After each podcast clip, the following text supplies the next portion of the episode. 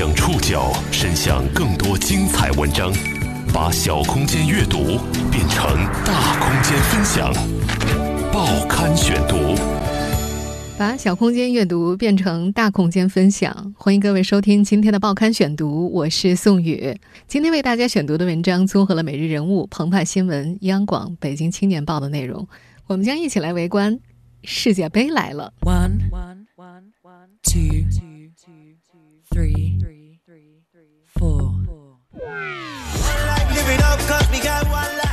世界杯时间正式开启。俄罗斯世界杯，中国除了足球队没去，基本上其他都去了。白岩松的一句调侃，既是段子，更是现实。在俄罗斯，不仅来自中国的小龙虾和蜂拥而至的近十万球迷成为一道亮丽风景。中国广告主也史无前例地成为本届世界杯最大的赞助商。当然，身处国内的我们更有理由相信，这场为时一个月的以足球的名义开场的派对，最终会演变成所有人的吃喝狂欢。报刊选读，今天和您一起关注世界杯来了。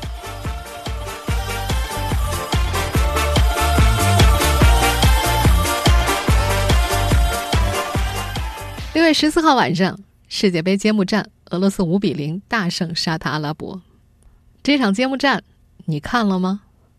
说实话，我没看，但我在朋友圈看到了一堆段子，有调侃沙特阿拉伯的，也有戏谑转播镜头里的球迷陈先生，路人甲扮演的很好的，还有吐槽世界杯开幕式上竖中指的罗比威廉姆斯的，还有围观球迷围攻大张伟道歉的。要说，众多的段子当中，传播范围最广的还是白岩松的这句。这句话这么说吧：俄罗斯世界杯，中国除了足球队没去，基本上其他都去了。老白的这句啊，既是段子，更是现实。俄罗斯世界杯开幕，虽然中国队并没有出现在赛场，但是其实世界杯早就被中国承包了，吃的、用的、玩的、看的，甚至出钱的，都是中国。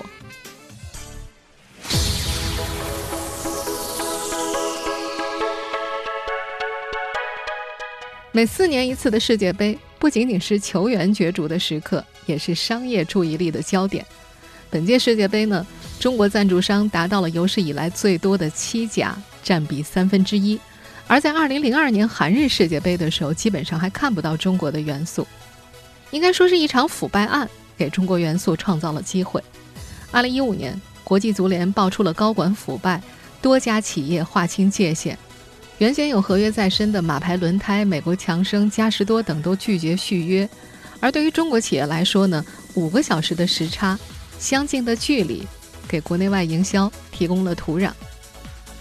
万达和可口可乐、阿迪达斯成为了第一级赞助商，海信、蒙牛、vivo 与麦当劳、百威并列是第二级赞助商。而雅迪电动车和后续进入的科技公司指点意境，以及服装品牌地牌男装等，则成为了第三级赞助商。就这样，在俄罗斯世界杯上，我们看到了无数国人熟悉的或者不熟悉的品牌。当效力于中超的运动员在场上奔跑，当操着普通话的球迷在看台边相认，当场边的广告屏开始滚动起中文，围观这一切的我们啊，恍惚。像回到了中超赛场上一样。当然，除了前面提到的这七家官方赞助商，俄罗斯世界杯上还有各式各样的中国制造。在六月十四号晚上的揭幕战当中，比赛用球电视之星在大型赛事中完美亮相。这款比赛用球呢是标准意义上的德国设计、中国制造，由阿迪达斯授权位于东莞的硕科塑料五金制品有限公司制作生产的。用自动化的切割机取代了传统的刀模切割，我们用自动化打印机取代了传统的丝网印刷，我们用机械手取代了传统的人力的搬运。我们现在听到的就是这家公司的负责人王先生在对媒体介绍这款球的特别之处：球体身上还印有二维码。信息就是这个球是什么时候生产的，是谁生产的，是来自于哪个原材料生产的，并且这个球片是谁，它叫什么名字。当然。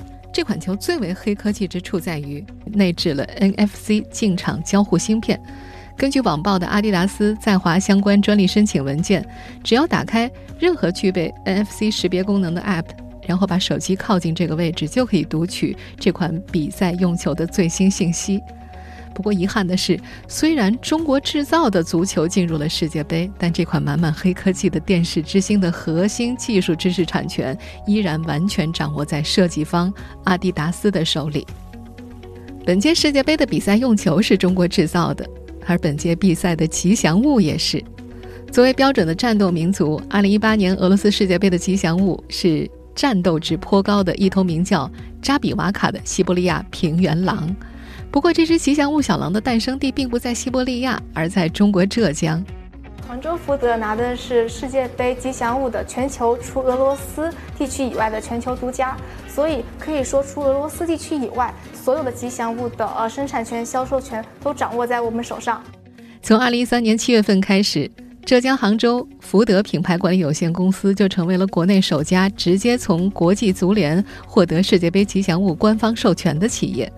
上届巴西世界杯的吉祥物就是他们制造的，为此他们还获得了国际足联颁发的2014巴西世界杯特别贡献奖。然后在一六年的时候，在呃他们要为一八年世界杯再重新招商的时候，他们就没有在对外公布之前就先给了我们的一个优先权，就提前偷偷的发邮件告诉我们说啊，一八年世界杯吉祥物授权又要开始招标了，你们有没有兴趣？我们想要跟你合作。与此同时，他们还一举拿下了赛事周边，像毛绒玩具、马克杯、钥匙扣、球衣等近一百种相关商品的授权。另外，在开幕式晚上，大家所看到的由皇马传奇门将卡西利亚斯随身护送的大力神金杯，同样也来自中国的工厂。这家工厂呢，是位于东莞万江工业园区之内的伟光国际。此前的伟光国际竞标获得了俄罗斯世界杯商品全球授权资格，也成为了本届世界杯的金杯供应商。这是他们正式拿到授权的第三届世界杯。在二零一零年的时候就开始拿到了这个授权，今年是第三届。早在一九九四年的美国世界杯呢，伟光国际就开始接单代工了。六届世界杯，他们的团队也从最初的四十几个人发展到了如今的几千人。通过官方授权获得世界杯相关衍生产品的生产销售权，对于中国企业来说早就是轻车熟路了。二零一零年时，义乌厂商制作的富有南非民族风情的世界杯比赛助威塑料喇叭“乌乌祖拉”的名头早就响彻世界。同国旗、假发、墨镜、望远镜一道源源不断批发往比赛地南非。而到了二零一四年巴西世界杯的时候，新一代加油神器卡西罗拉、官方用球桑巴荣耀以及吉祥物弗莱古的衍生品，也大多是产自中国的授权厂商。而今年呀，著名的义乌小商品城也进入了世界杯的收割模式。法国、英格兰、阿根廷、俄罗斯啊，俄罗斯多一点吧，今年。巴西啊，西班牙呀，阿根廷、德国、巴西这种。义乌的商户们也再次因为世界杯赚得盆满钵满。其实我们世界杯这些产品的话啊，在世界杯一到是特别明显，直线上升；世界杯一下是直线下降。几百万有吧？几百万箱货。就增长率应该是有个百分之二三十是有的。算金额的话，七位数。当然，除了我们上面所说到的这些可以被大家直观的看见的，在俄罗斯的各个场馆之内呢，还有一些大家可能不太留意的中国制造。比方说，在摩尔多瓦和萨马拉的两个体育场之内，这里有六十七台电梯，都是由中国的远大智能柏林特生产的。这家在沈阳的中国企业很早就已经开始了它的国外布局。他曾经中标2012年伦敦奥运会配套工程希斯罗机场项目，还曾经中标德里地铁、孟买铁路等三个政府大型公建项目。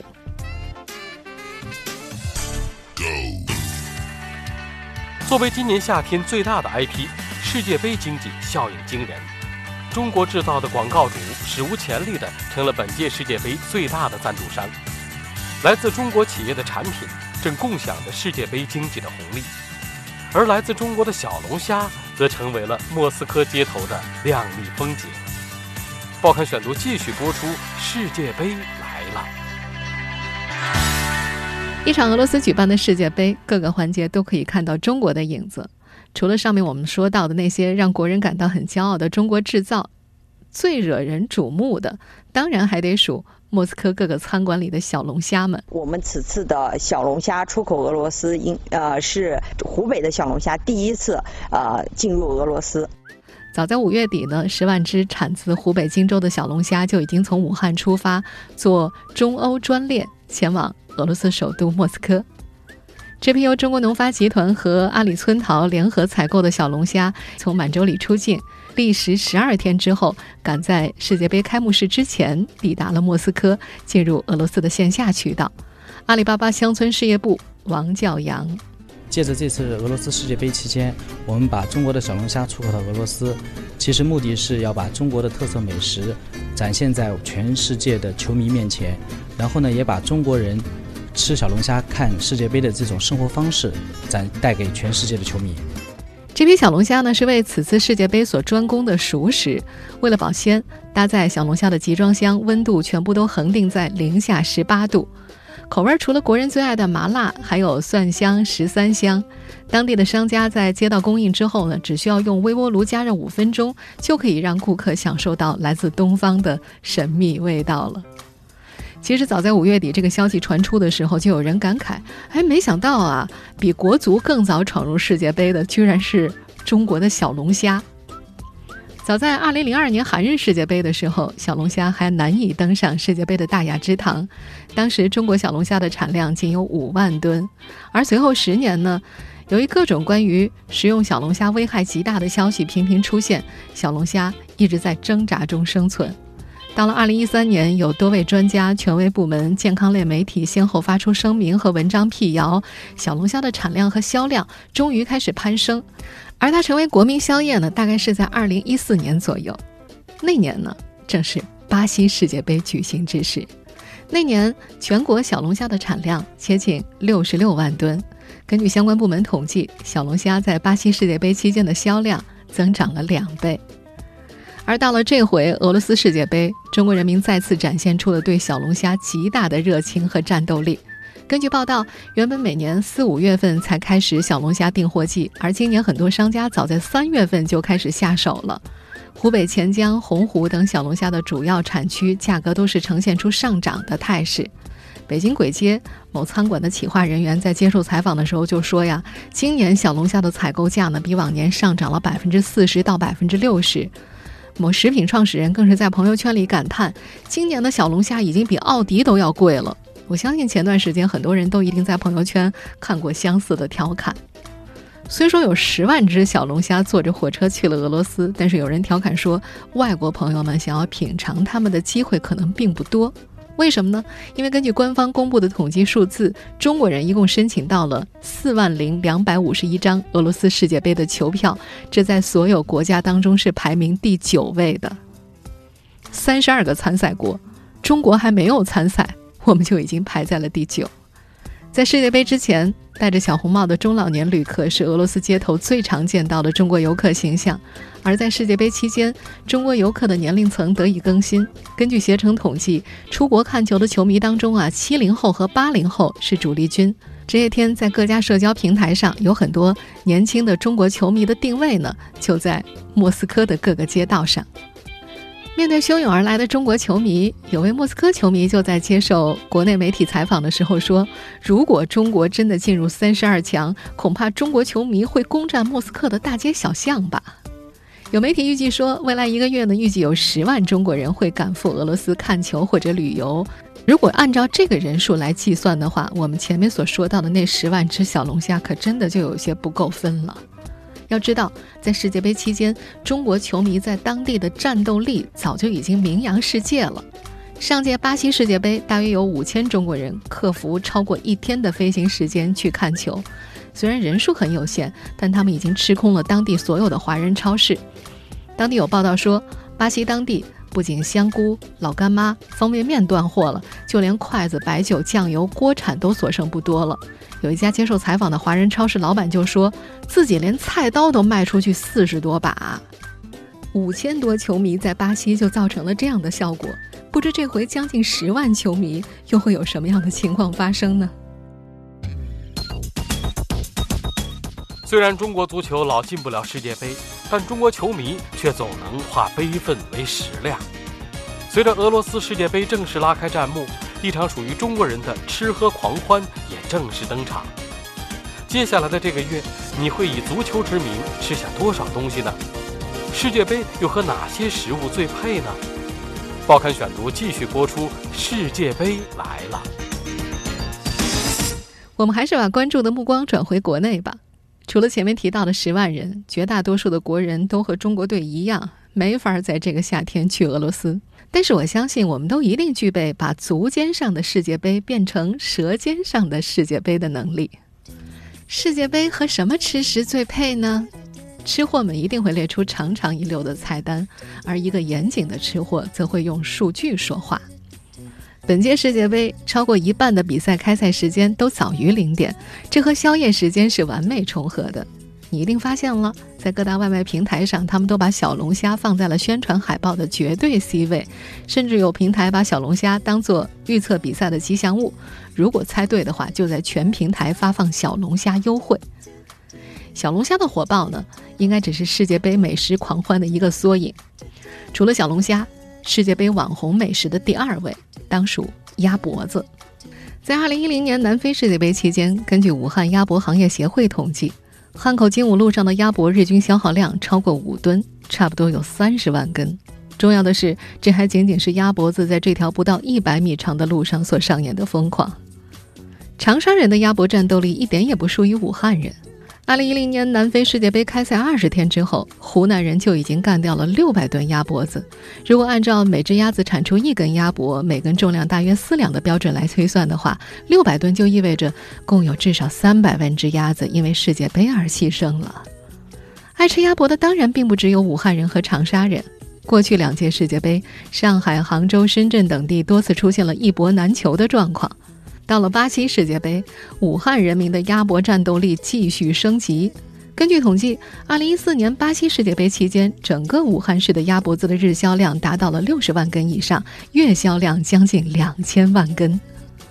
世界杯期间，购买鸭脖的男性顾客高于女性，这是杭州某鸭脖子销售门店的店员小李的发现。经过询问，他得到的结论是，这是男球迷讨老婆欢心、获得家庭和谐的一种策略。世界杯期间，鸭脖起的作用是不可小看的，它既是冰凉茶，也是灭火器呢。放眼全国，最早把鸭脖子和世界杯紧密结合在一块儿的是湖北品牌九九鸭。早在2006年成立还不到四年的这家企业，联合青岛啤酒开展了世界杯营销。当时他们打出了“看世界杯，喝青岛啤酒，啃九九鸭”的口号，并且大规模增加了24小时营业门店的数量。当世界杯进行到一半的时候，他们的营销口号就已经抛弃青岛啤酒了。等到那届世界杯结束之后，他们又宣布，每一位前往德国采访的记者都可以凭借采访证或者机票，到指定的专门店免费领取十斤装的九九鸭。你知道他们那年一共卖掉了多少万只鸭子吗？超过两百万只，全国营业额同期增长百分之一百。他们也用一百五十万左右的营销资金，拿到了超过。一千八百万的营业额。随后的两届世界杯，鸭脖子企业们纷纷开始借势营销。后来居上者是长沙品牌绝味。根据统计，在巴西世界杯期间，每天有将近三万五千位球迷购买他们的鸭脖子。而到了本届俄罗斯世界杯之前，在谈到鸭脖子的世界杯营销前景的时候，有很多人都在为鸭脖界的另一巨头周黑鸭着急。殊不知，在某电商交易平台所公布的上一届世界杯鸭脖线上销售数据当中，他们是遥遥领先的。光有小龙虾和鸭脖没喝的怎么行？啤酒是每个世界杯年的绝对主力饮品。数据显示，每逢世界杯，全世界的啤酒销量都会暴增，中国也一样。你知道上届世界杯中国人喝掉多少啤酒吗？世界杯期间最中国的狂欢方式又是什么？报刊选读继续播出。世界杯来了。有券商研报显示，从过去近二十年的经验来看，世界杯年份的啤酒销售情况要整体好于非世界杯年份。上一届巴西世界杯的时候，淘宝搜索啤酒的人比往年同期增长了近二十二倍，而在非世界杯年份，啤酒的搜索高峰往往出现在七八月。二零一四年六月十二号，巴西世界杯开赛的前一天，天猫的啤酒销量增幅就达到了百分之五百八十，半数以上的球迷都选择了手机下单。根据淘宝喜好度指数显示，上届世界杯前后购买啤酒的人当中，二十五岁到二十九岁的占比是最高的，其次是三十岁到三十四岁、四十岁到四十九岁的人群。居家主妇也是购买啤酒的主力人群。世界杯商品当中，他们对啤酒的兴趣仅次于零食。在上届巴西世界杯期间，中国球迷仅网购就消耗了超过三千万罐啤酒。如果把这些啤酒倒出来的话，可以填满十个奥运会标准游泳池，这可是往年同期销量的十五倍。今年天猫的数据显示，从五月中旬开始，啤酒就已经迎来了搜索和成交高峰了，搜索量月同比增长近百分之一百，销量也已经达到了一千八百万瓶。汤唯本次世界杯备货了十万吨，是上届世界杯备货量的十倍。啤酒销量前十的城市分别是上海、北京、杭州、深圳、广州、苏州、南京、成都、天津和武汉。有你所在的城市吗？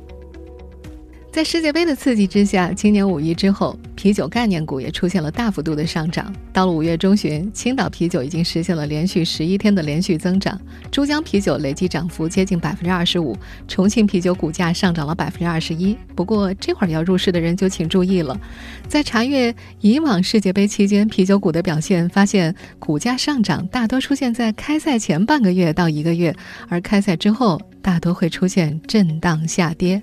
现在追涨的话，可能就只有接盘的份了。啤酒虽好，也不能贪杯。上届巴西世界杯期间，交警部门曾经公布过数据，查处酒驾数量增加大约百分之六十五。今年还没开赛之前，公安部就已经发出通知了，要求全国各地严查世界杯足球赛时段的交通违法行为，特别强调要在酒吧、夜宵店、KTV 等周边重点设卡。除此以外，杭州警方还特意发出了公告，告诫市民：不管你喜欢的球队是赢了还输了，都请不要用炸街、闯进、乱按喇叭的方式来发泄情绪，否则能招来的只有罚单哦。当然，对于不喝酒的球迷，酸梅汤、凉茶则是最佳的替代品。在巴西世界杯期间啊，在淘宝购买酸梅汤的人数环比增长了百分之九十三。在所有的饮品当中，它的销量增幅超过了碳酸饮料，仅次于啤酒。凉茶的购买人数也增长了百分之五十三。每逢世界杯，销量同时会剧烈增长的还有零食。除了我们前面所说到的鸭脖子、小龙虾呀，什么牛肉干、泡椒凤爪都卖得特别好。根据电商公布的数据显示，上届世界杯期间，这两样食品的线上销售量遥遥领先，环比增长近百分之一百。很多人可能会觉得大晚上吃吃喝喝多少会有些罪恶感吧，但是出人意料的是，上届世界杯期间，在淘宝搜索世界杯零食的球迷当中，最终有百分之六十一点三的人会在饼干类目下购买世界杯零食，这个数字以绝对优势占据第一位，可见除了啤酒和下酒菜之外，能够解决饥饿问题的零食在吃货们的心中是相当有分量的。这么说吧。世界杯期间，一切和吃吃喝喝相关的商品都会大卖，这似乎已经成为了中国人的重要的世界杯狂欢方式了。中国足球队老是踢不进世界杯，但是中国的球迷们却依靠自己的吃吃喝喝，在世界杯中刷出了存在感。这种方式也受到了国际足联的关注。在上届巴西世界杯期间。国际足联官方在社交媒体上发布了一张照片，那张照片当中啊，几个中国男人在吃喝之后，通过北京一处餐馆门口的电视观看世界杯比赛。那张照片的下方还配有一句话：“这才是真正的世界杯。”就这么被国际足联给点名了，这或许是对只能用吃喝参与世界杯的中国球迷的一种宽慰吧。就像我们前面所说的那样。今年绝大多数的中国球迷还是继续在吃喝之余看着别人国家的球队比赛。不过，如此胡吃海塞、熬夜狂欢也是会有后遗症的。世界杯期间，不少城市的医院都会开设世界杯综合门诊，专门接待因为看世界杯引发相关病症的球迷患者。根据以往的经验呢，世界杯期间高发的疾病主要是由熬夜和情绪波动所引起的心脑血管突发疾病，以及由胡吃海塞所引发的肠胃道疾病。所以啊，在接下来的这个月，当你以足球之名行吃货之实的时候，可要千万掌握好度呀！